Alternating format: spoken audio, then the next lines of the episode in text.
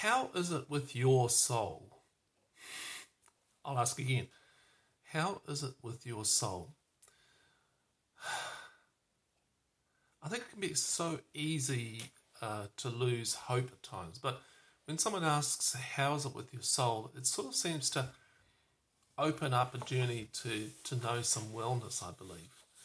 I remember going to uh, church once and this young lady um, who knew what I what I wrote about and all that sort of stuff. She she said, "How are you?" And um, my response was quite polite, and I said I was okay. And then she repeated the question, "How are you?" And she wouldn't stop asking that question until um, she felt that I answered in a in a deep level. Uh, she was gently curious and persistent and wanted to know um, how I was going and it was good. It was actually church, okay? That's what I call church. um, but how is it with your soul can be a question that can deeply challenge us, can't we? Do I go deep or do I go shallow? Is this person safe to confide in or someone to totally avoid? um, there are a couple of people I want to talk about today that um, I would have liked to have asked, How is it with your soul? You know, and gone a bit deeper with them. One of them was named Horatio, and the other was, of course, named Job. And so, how is it with your soul, Horatio? And that question of how is it with your soul is a very subjective question because there's no soul wellness measurement tool, is there, that I know of. But typically, we might um, be able to give a fair representation of our wellness of our inner world. So it's subjective, but it's a place that we can talk to. Now, uh, Horatio Spafford, he penned the quite well known hymn, uh, It Is Well With My Soul. And the hymn was written after some incredible traumatic events uh, with um, Horatio. The first of his two, first of first two of these events was his death of his four year old son and the great uh, fire of Chicago of 1871. And that ruined him financially, the, the fire. He'd been a successful lawyer and had invested in property in Chicago.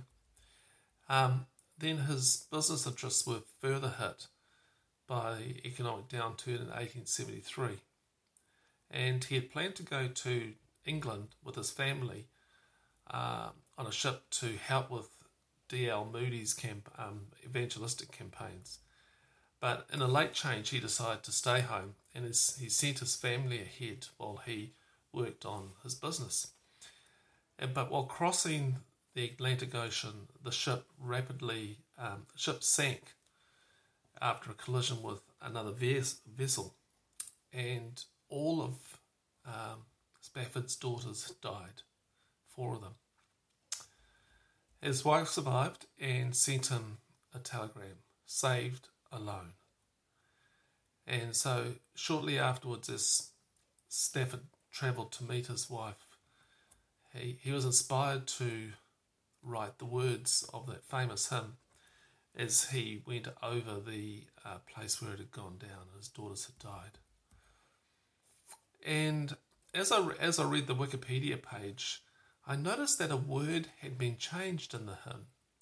The original word, sorry, the original hymn had to know, but later it was to say. And if you're not familiar with the hymn, it goes, When peace like a river attendeth my soul, when sea, when sorrows like sea billows roll, whatever my lot, thou hast taught me to know. Now that got changed to say, it is well, it is well with my soul. Look, I get concerned about people who say all is well when you know it can't be. They're going through some trauma, a divorce, a death, a financial loss, uh, illness, or a place of dark loneliness. I don't want them to go alone. When people put on a happy face mask to hide the, the below skin reality, it is not well. Repressing the pain won't make it better. I believe that whoever changed that that word from um, know to say has probably harmed generation after generation of people singing that hymn. We have sung a belief into our brains to have a stoic, stiff upper lip attitude and keep saying it is well when it's not. Knowing, deep, deep knowing, takes time. It's the knowing that only comes from struggling and wrestling, and it's the knowing that has been developed in the biblical character of Job. And there's a whole book in the Bible about a man experiencing similar uh, experiences to what Horatio was facing. But Job wasn't saying all is well. Job seemed, seemed like a pawn in some celestial chess match between Satan and God. The Satan is saying to God that the faith of God, faith of Job, was because Job benefited from the relationship. That the relationship was based on Job, uh, well, based on what Job will get back from God for being faithful. So the accuser uh, comes and challenges God that if you take certain things away, things that denote success and prosperity, then Job will walk away from the relationship. And um, theologian Gustavo Gutierrez writes this It is impossible for Satan to deny that Job is a good and devout man. What he questions is rather the disinterestedness of Job's service of God his lack of concern for a reward. The Satan objects not to Job's works, but to their motivation. Job's behavior, he says, is not for nothing. In Satan's view, a religious attitude can only be explained by the expectation of a reward. It's a simple prayer. I will follow you, God, but you have to do your part. Make my life smooth, easy, prosperous, happy, healthy. but it's yeah, it's a relationship with strings attached. Yeah, you do this for me, I'll do this for you. You do it for me. Uh, but God knows the heart of Job that that that Job doesn't have this kind of mindset. Instead, Job's perspective is a deep commitment, whatever the cost. Job loses his health, his wealth, and many of the members of his family his soul, soul crumbles to a low moan where only God can console him. You see, I want to know more. I know I want to know God more than the blessings from God. Prosperity doctrines, hypeful worship services, programs that want to make you feel better feel very distant from a man sitting on an ash heap picking at his wounds. As I sit and watch Job, I hear the voices of those who email me. Where is God? Why isn't God doing something and making things change? I need help. You know, I, I hear my own demands to make things better and more comfortable. And I think, you know, can we go a little deeper in, into knowing a different God than the one of quick pain relief and superficial blessings? C.S. Lewis writes this The longer I look into the to it, the more I came to suspect that I was perceiving a universal law. The woman who makes a dog the centre of her life loses, in the end, not only her use, human usefulness and dignity, but even the proper pleasure of dog keeping. The man who makes alcohol his chief good loses not only his job, but his palate and all power of enjoying the earlier and only pleasurable levels of intoxication. It is a glorious thing to feel for a moment or two that the whole meaning of the universe is summed up in one woman. glorious so long as other duties and pleasures keep tearing you away from her. But clear the decks and so arrange your life, it is sometimes feasible, that you will have nothing to do but contemplate her and what happens. Of course, this law has been discovered before, but it will stand rediscovery. It may be stated as follows every preference of a small good to a great or partial good to a total good involves the loss of the small or partial good for which the sacrifice is made. Apparently, the world is made that way. You can't get second things by putting them first. You can only get second things by putting first things first. Put first things first, we get second things thrown in. Put second things first, and we lose both first and second things. We never get, say, even the sensual pleasure of food at its best when we are being greedy. In a broken world, where we still have the wafts of Garden of Eden flowing through our nostrils. It's easy to worship and want the garden rather than worshipping and wanting the gardener. That's the struggle of Job. The grief and pain of losing the garden, knowing that there is a gardener, and trying to make sense of it all. It wasn't well with Job's soul, but there was a future.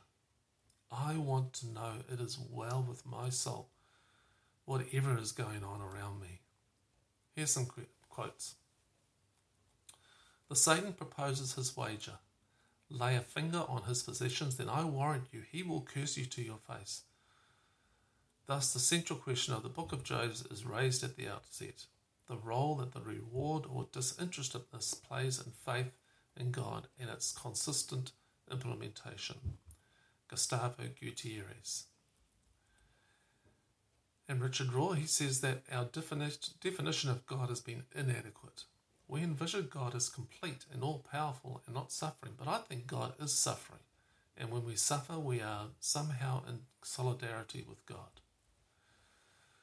Redemptive suffering is, I believe, a radical call to deeper life and deeper faith that affects not only the self but others. Richard Rohr. Diamonds are found in the dark places of the earth. Truths are only found in the depths of thought. Victor Hugo. Suffering is whenever we are not in control, which is my definition, then you see why some form of suffering is absolutely necessary to teach us how to live beyond the illusion of control and to give that control back to God. Richard Rohr. Here's some questions.